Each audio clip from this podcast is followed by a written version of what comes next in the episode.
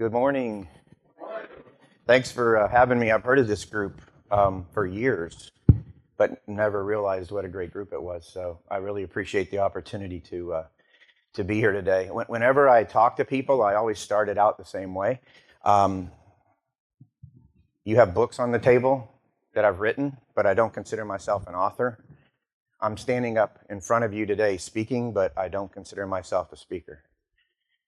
And the reason I tell you that is if I jack this up, I'm really an equipment salesman. So if you hear something that inspires you or something that points you toward God, you'll have to know that it came from God because how could it come from an equipment salesperson?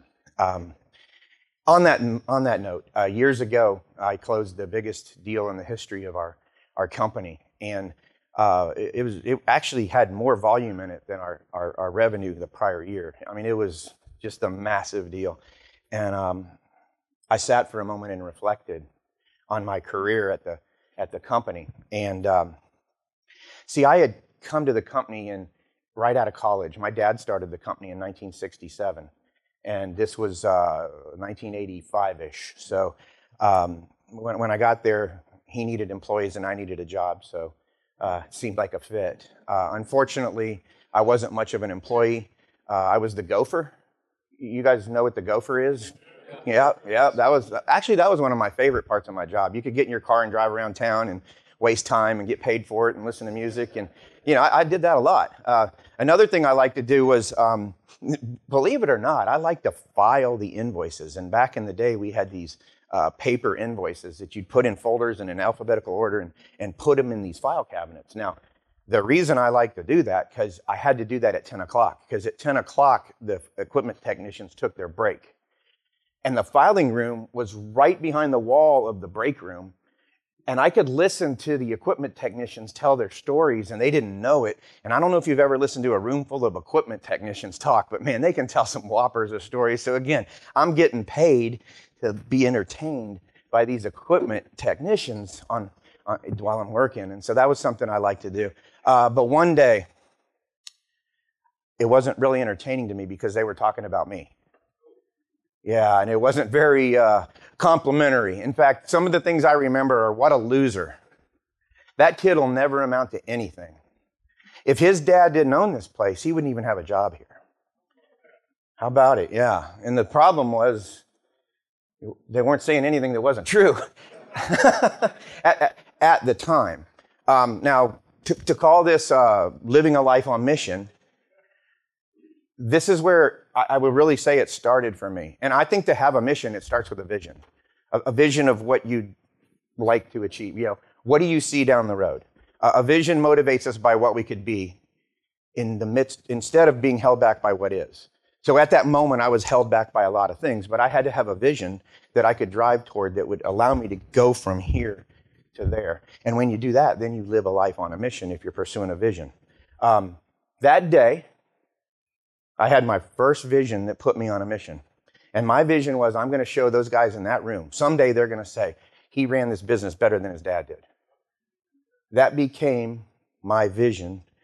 And my mission was to work as hard as I could, to learn as much as I could, so that that one vision would come to reality. So that brings me years later to this biggest deal in the history of our company. I walked in to tell my dad that I got the deal.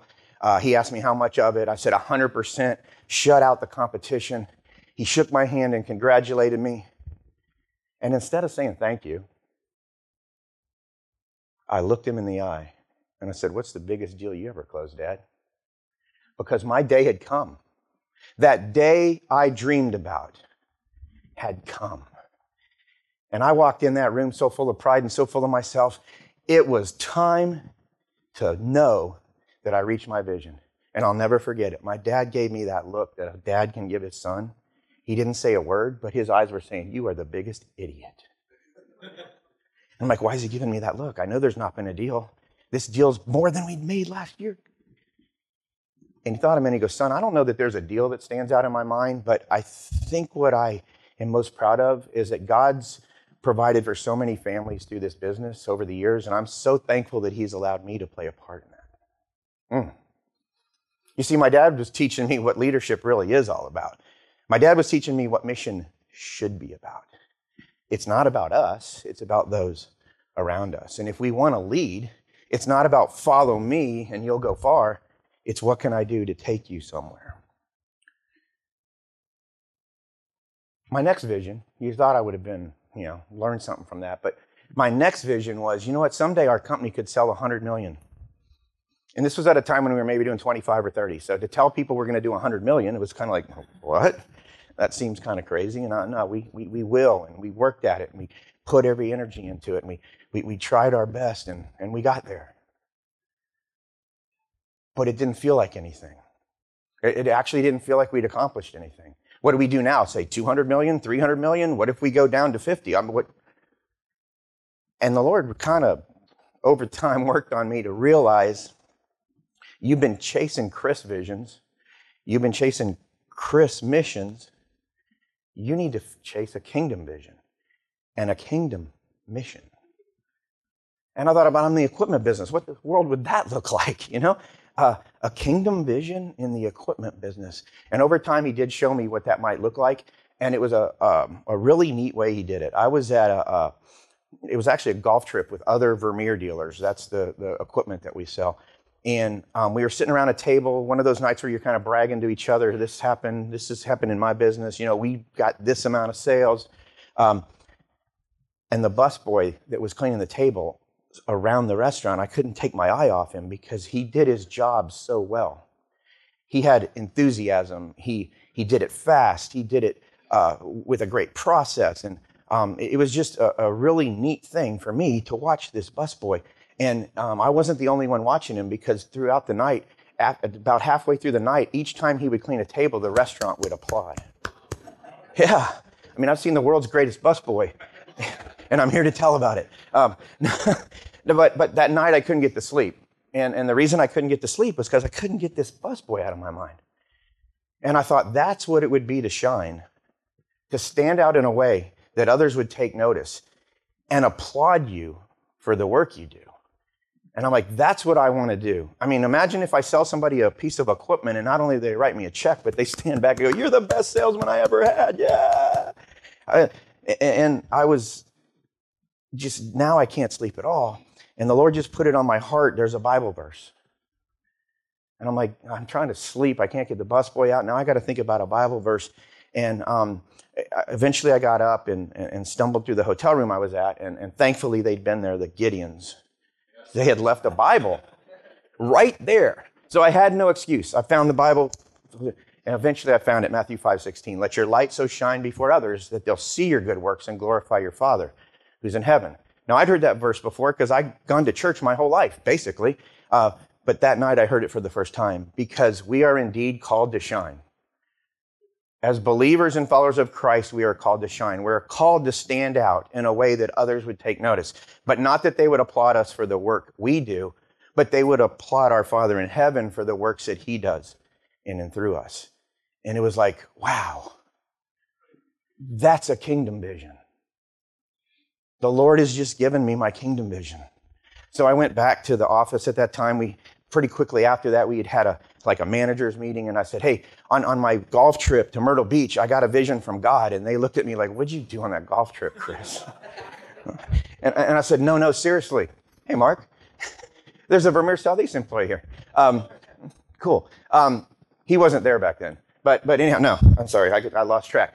The um, I said on our, on that trip, I had the a vision from God, and I'm like, from now on, our company's going to shine with excellence we're going to do our work in a way that it glorifies our Father in heaven. And I was so excited. And they were like, How do you do that? I was like, I have no idea. Read your Bible, Matthew 5 16. It's right there. Read it. That's going to be us. And I felt so excited about it that I, I put it on a, on, on a value statement and on the bottom our vision. And I had a Bible verse and I put it on the walls of our building. And I was so proud of myself because I had a kingdom vision on the walls of my buildings and it did absolutely nothing because all it was was a paper on the walls of our building. And again, over time, the Lord had to show me what might that look like. That's the question the managers were saying. Okay, what does that look like?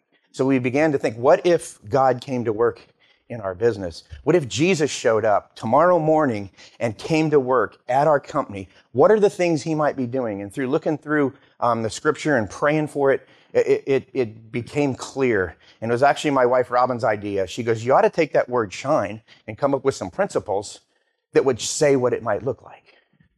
And the Lord revealed it. Now I'm going to see this is the first time one of these has been used, I've heard. So, hey, fantastic. It works. Um, okay, so first of all, if Jesus came to work in our company, I think the primary thing you would see him do is serving others. I mean, the Son of Man came what? Not to be served, but to serve and to give his life as a ransom for many. And not serving others so that it'll get us something. I mean, we all know in business, if we serve our customers well, we'll sell more stuff, right? That's the motivation. I'm going to serve this person very well because if I do, they might buy more stuff from me. Not the way Jesus would call us to serve. Jesus would call us to serve from the heart, where we would help someone's situation become better. Just truly unselfish, from the heart service, not expecting anything in return? What if we could serve like that, not only in the work we do, but in our families and in our communities, and, and just really focused on serving others from the heart? The next thing he did, uh, he would do, I feel, he came to do the work of him who sent him. He said that, you know, he, I'm here to do my Father's work. Everything he did was to honor his Father in heaven. How often are our work, at our work, do we do things to honor ourselves? That biggest deal was to honor me get to 100 million was to honor me. It's natural. We, we, we want to take that next step. We want to be known for what we do. But we're really here. Our purpose should really not be to honor ourselves, but to honor the one who sent, who created us, the one who gives us life, to honor him, to do things in a way that would bring honor and glory to him. Improve continually. Jesus, I, I like to say he spent 30 years as a carpenter preparing for his three years of ministry. He was all about improving continually. Um, Eh, this is about taking the gifts and the talents that God gives each and every one of us and growing them. Not only then growing them for ourselves, but growing them for His kingdom so that He can use us. In fact, you know, we're, we're really all here so that we can come to know Jesus. We can become more like Him. We can tell others about Him. And then we can all go to heaven to live with God forever. All about improving continually. Our lives can continue to be on that upward track. Navigate by values. Like I said, when I hung the thing on the walls of our building, it did absolutely nothing. But if you can get it into the hearts of your people and they start living those values, it's not what you say your values are, it's what people see. You know, we can talk about it all day long, but do they see those values lived out? That means you're navigating by them. You're not just hanging them on, on the walls of your building. And if you navigate by, by uh, Christ like values, people will take notice. And people will begin to go, there's something different about this place. There's something. And that gives you that opportunity to tell them what's different about the place. You know, the old thing of uh, preach the gospel wherever you go, and if necessary, use words. People believe what they see, way beyond what, what they hear. Um, and, and finally, this is what it's all about excelling in relationships. Whatever your work is, I believe the most important thing in your work is to excel in relationships. And be- the reason I think that is because of what matters most to God. A relationship with a creator who loved us so much, he sent his own son to die for us, that we could have relationship with him. And through that relationship, be reconnected to the Father and share that relationship with others so that they also can uh, receive eternal life and be in relationship with, with the Father.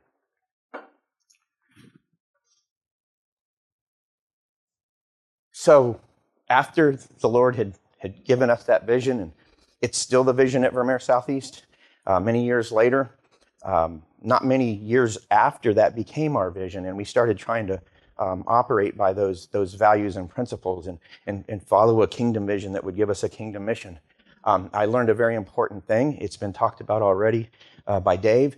Um, and what I learned is it's great to have a light when you're on the mountaintop and say, Thank you, Jesus, praise the Lord. But the most important time to have a light is when you walk through the darkest because that's where it makes the biggest impact. When you're in the dark, that's where you really need the light. And that's when people are really going to look at you and say, Is this real? This is from our Christmas card, 2009, um, actually 2008. Grayson is my daughter. She's nine years old here. She's supposed to sing on Christmas Eve at First Baptist Orlando. Um, you know, that's a pretty big deal for a nine year old to sing before 5,000 people in two different services. And, you know, she was really excited about that, but not feeling very well uh, leading up to that. Um, went to the doctor and they said, oh, she's got what everybody else has, you know, just a flu. She'll be fine in a few days. Here's a breathing treatment. And it was all about, am I going to be able to sing on Christmas Eve? That was her thing. I've got to sing on Christmas Eve. Well, Christmas, the night before Christmas Eve, she climbed into my bed and her hands on my back were frozen.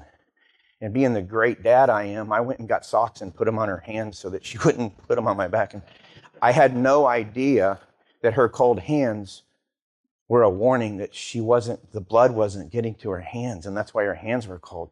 No idea. That next morning, she couldn't even get out of bed, so uh, Robin took her to uh, the pediatrician, and before I knew it, I'm getting a phone call, and the, we're on our way in an ambulance to Arnold Palmer Hospital. You got to come join us. I don't know what's going on, but it, it's not good. And um, so ran over there, and that's where I found out that um, Grayson had a condition called viral myocarditis.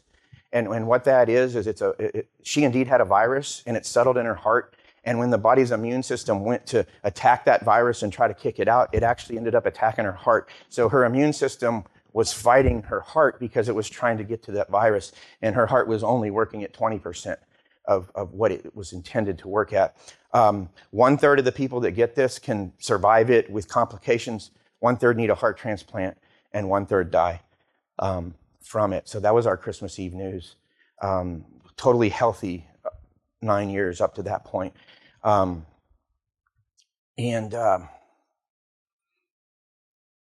I'll never forget what happened that night. Um, she wasn't getting better, and uh, they said we need to put her on a ventilator. She, she was having a hard time, hard time breathing, and um, she was becoming delirious and, and saying crazy things. And the last thing that she said that night, the last thing I heard her say, is she screamed out, "I'm going to die."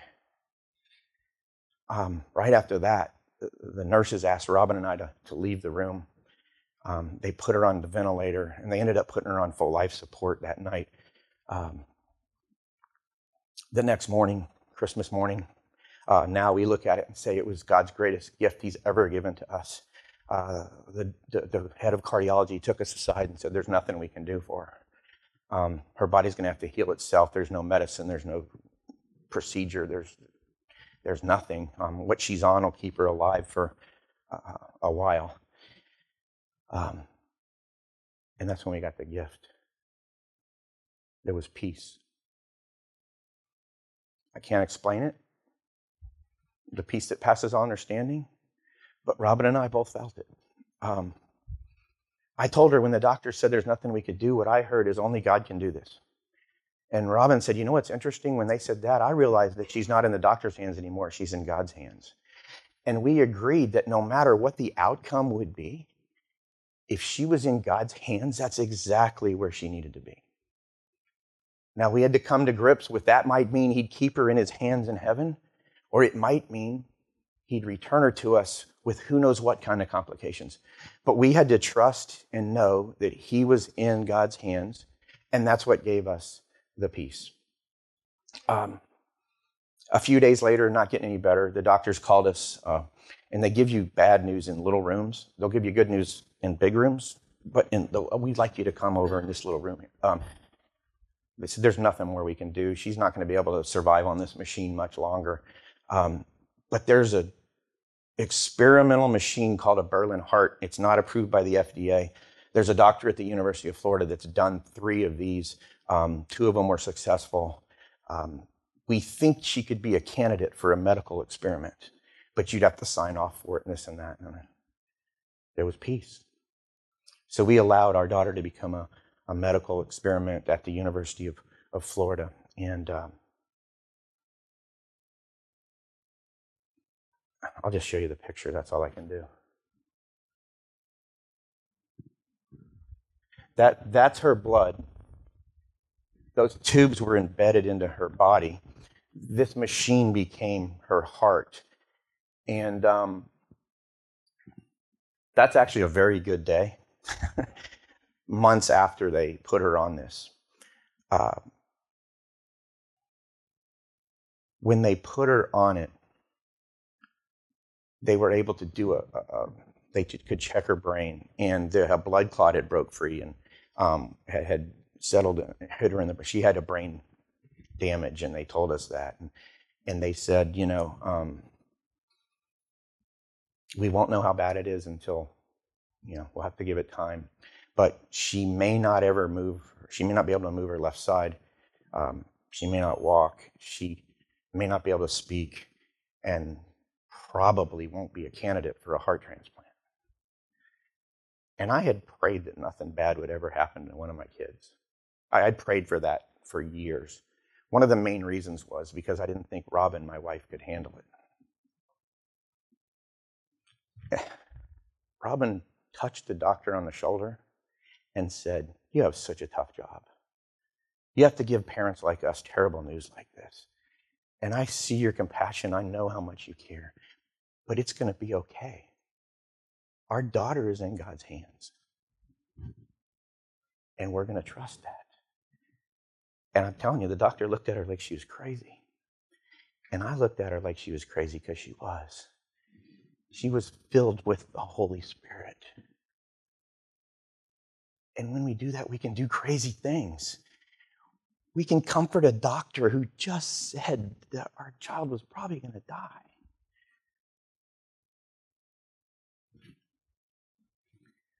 You know, the last thing I told you I heard her say before they put her on the breathing machine was, I'm going to die. Well, you know, we began to pray, uh, let her move her left side. And, and after a couple days, she did. And then we began to pray, let her speak. And um, they, they, when they took her off the breathing tube, she was improving enough that they took her off the breathing tube. And I really thought she was trying to speak. I mean, she's trying to speak. And they're, you're, you're, you're a dad, you're an optimistic dad. Don't, don't feel, you know, there's nothing wrong with that. But she couldn't speak if, even if she wanted to. She's been in a coma for a week and there's fluid in her lungs. And, uh, you know, uh, she was trying to speak. And a day later, she did. And the last thing I heard was, I'm going to die. And the next thing I heard with a little weak voice was, Daddy, I love you. From I'm going to die to Daddy, I love you. You see, I wanted a miracle like Jesus did in the Bible where he went and raised a dead girl and she walked away. What, what, what I needed to realize is that, you know what? He's doing miracles all the time. They just don't always look like the miracles we think we want them to look like. A miracle from I'm going to die to daddy, I love you. And we still didn't know what her future held, but we, we just need to accept each miracle and be thankful. Um, the other thing we learned from, from this process, that's, that's so important. And I know Dave mentioned there's people going through crisis in the room right now. Um, it may be something like this. It may be something totally different. Um, but any crisis you go through, there's these things that uh, that we learn that I just think so important to share. And and and first off, is when you go through something tough like this, the first thing we want to do as humans is ask why. Why did this happen to me? Why did the purest heart I know end up like this? God, why? Why would you do this? Why would you allow this to happen? Totally natural. But what we had to learn about that was when you want to ask God why, a better thing to ask Him is, What should I be doing right now, Lord? What should I be praying for? What miracle are you at work right now? So when you, if you're asking God why about something, just ask Him, What am I learning in this, God? What am I supposed to be praying for? What is my next step? I'm going to put everything in your hands and trust you. The outcome is yours, and I'm going to trust that. The worst part of this was waiting. Every day, Grayson would say, When do I get to go home? When am I going to get out of here? When am I going to have a heart? When, uh, hey, we're like that, aren't we? We're in a bad situation and we want to know when is this ever going to end? And we can get focused on when, you know, that question of when. But the thing we learned is we needed to let God work his plan. And again, we had to trust his plan. It might not be our plan, but we had to trust that he would work his plan for his glory. We, we wore out Jeremiah 29 11. For I know the plans I have for you, declares the Lord plans to prosper you, not to harm you, to give you hope and a future. We hung it on our wall. We said it every day 10, 15 times. Lord, work your plan. We don't know when this will ever end, but we just want you to work your plan. Then the other thing is, you know, when you're in a situation like this or you're in a situation of crisis, you can't help but just be overwhelmed with worry. Every morning I would wake up and it wasn't a dream. I really was in this situation. I really did have to go to the hospital and see my daughter on this machine and see if she was going to make it through another day or whether that day might be the day that this machine quit working and she worry. There's only one remedy for worry that we've learned. And that's when we're in the midst of worry. There's one thing we can do because when we worry, we're all into ourselves. We're all into worrying about what's going to happen to me, what's going to happen to my family, what's going to happen to my. We're, we're all focused on ourselves. When we worry, we should turn to the Lord and worship. And I don't mean break out in a song. If you worship by singing, that's fine. But just say, turning from, I'm going to take this out of my hands, Lord, and place it in your hands. And I'm going to thank you for the blessings in my life. Even though this sucks, you are awesome, God. I love you, God. I'm worshiping you. When we are in a midst of worry, the only way to get out of it is to turn to God and worship. Because we can't do anything about our crisis, but He can. Don't ask why, ask what. Don't ask when, ask Him to work His plan. Don't let worry take over you when you can worship. April 15, I don't even call it tax day anymore. April 15, 2009, they called and they said, We may have a heart for you. And before they take you in to do a heart transplant, they tell you everything that can happen, including people often die and don't come out of the surgery. And, and we, Grayson was mature enough in her nine years to hear everything. So she heard that. Um, I prayed dad prayers let everything go perfect. Lord, let the doctors be wonderful. Let this heart, and, and there's absolutely nothing wrong. The scripture says to make your requests known before the Lord, and I did that with fervor. But I want to contrast that to when it was her turn to pray before she went in. And this is right before she went in to get her uh, heart transplant procedure. Her prayer was, Dear God, thank you that you may have you may be able to heal me with this heart. I pray it'll work out. But I want you to know if it doesn't work out the way I want it to, I'm still going to trust you, God. How often do we pray like that? I, I, didn't pray like that. Even if it doesn't work out the way I want it to, I'm still going to trust you.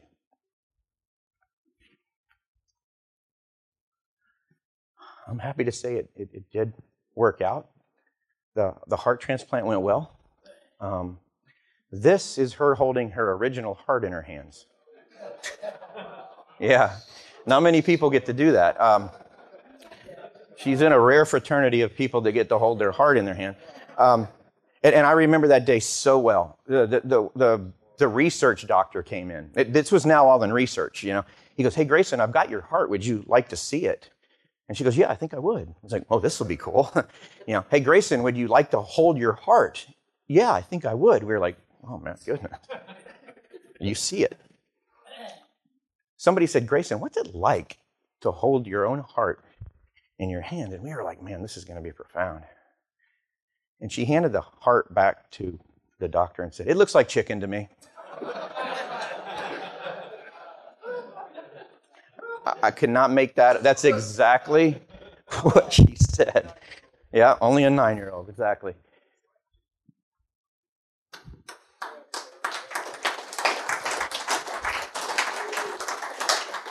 This was June of last year at, at Bella Collina. Uh, you know, when we didn't know if she'd have another day on this earth, one of the things Robin and I prayed for with all our heart was that she'd have a wedding day. If you're looking for a miracle, God is still in the miracle business. It may not look the way we want it to, but He's still in the miracle business. And, and you know, interesting thing about this is that that is me. Um, I got to officiate the wedding. Um, I was shocked when Grayson asked me if I would officiate her wedding, and I was like, "I'm an equipment salesman." How, there's some things you can do if you want to officiate a wedding. So, anyhow, I, I did that. And, and, what a blessing to not only give her away to my new son in law, but to actually officiate the, the wedding. back to business, and, and uh, the God, the Lord has blessed our company uh, over the years. Um, the shine vision, the mission to to live that way, to try to do business that way, uh, did create a, a culture that um, I feel we can be proud of. A, a, culture that you know, hey, doesn't mean we shine all the time. I mean, I've had customers tell me you're not shining. You know, uh, believe me, you, I might have a customer in here going, you know, they don't really shine that. All. But that's what we aspire to. You know, we're not here to go, look at us, we do this every day. We're here to say, if we will follow these principles, when we get it right, the Lord will be seen. When it became time to, to, to move on, we knew out of a lot of options, the option that we needed was an ESOP to, to sell our company to the employees. Kind of because that's what Jesus did. You know, when he went to heaven, he turned his mission over to the ones he had done life with. He told them to go and make disciples of all nations and baptizing them in the name of the Father, Son, and the Holy Spirit and teaching them to do all the commands I've given you. And lo, I'm with you always. He went to heaven, but he gave his mission to the people who he had spent his time with. And if we wanted to be a, again, I'm not saying ESOP is the answer to anybody, but for us, a company that wanted to represent Christ, that was the way we needed to transition. Uh, we did that in 2018. And that's when Mark Jeske, who's in this room, came to work for us because he had experience as an HR professional in two ESOPs. So um, there's a connection. Um, but it's been great. Uh, it was the right thing to do. The Lord ordained it, uh, the Lord directed it. Uh, when you have a godly vision and, and you try to live your life on mission, it's just another one of those examples of how He, he, he definitely uh, cares for and guides your, your steps. I'd love to end my story right there. Nice high. Miraculous daughter saved. Business turned over to employees, and it's going wonderfully. But I would miss what I think is the most important part of my story. This is, this is my family. Here's my wife, Robin. I was living on mission in the workplace. I lived on mission, I feel, with my kids. But what people didn't know is that I went home every night to a wife that didn't feel loved. I went home to a wife who often would say, Can you bring some of that shine home with you? My response was always, I'm doing the best I can.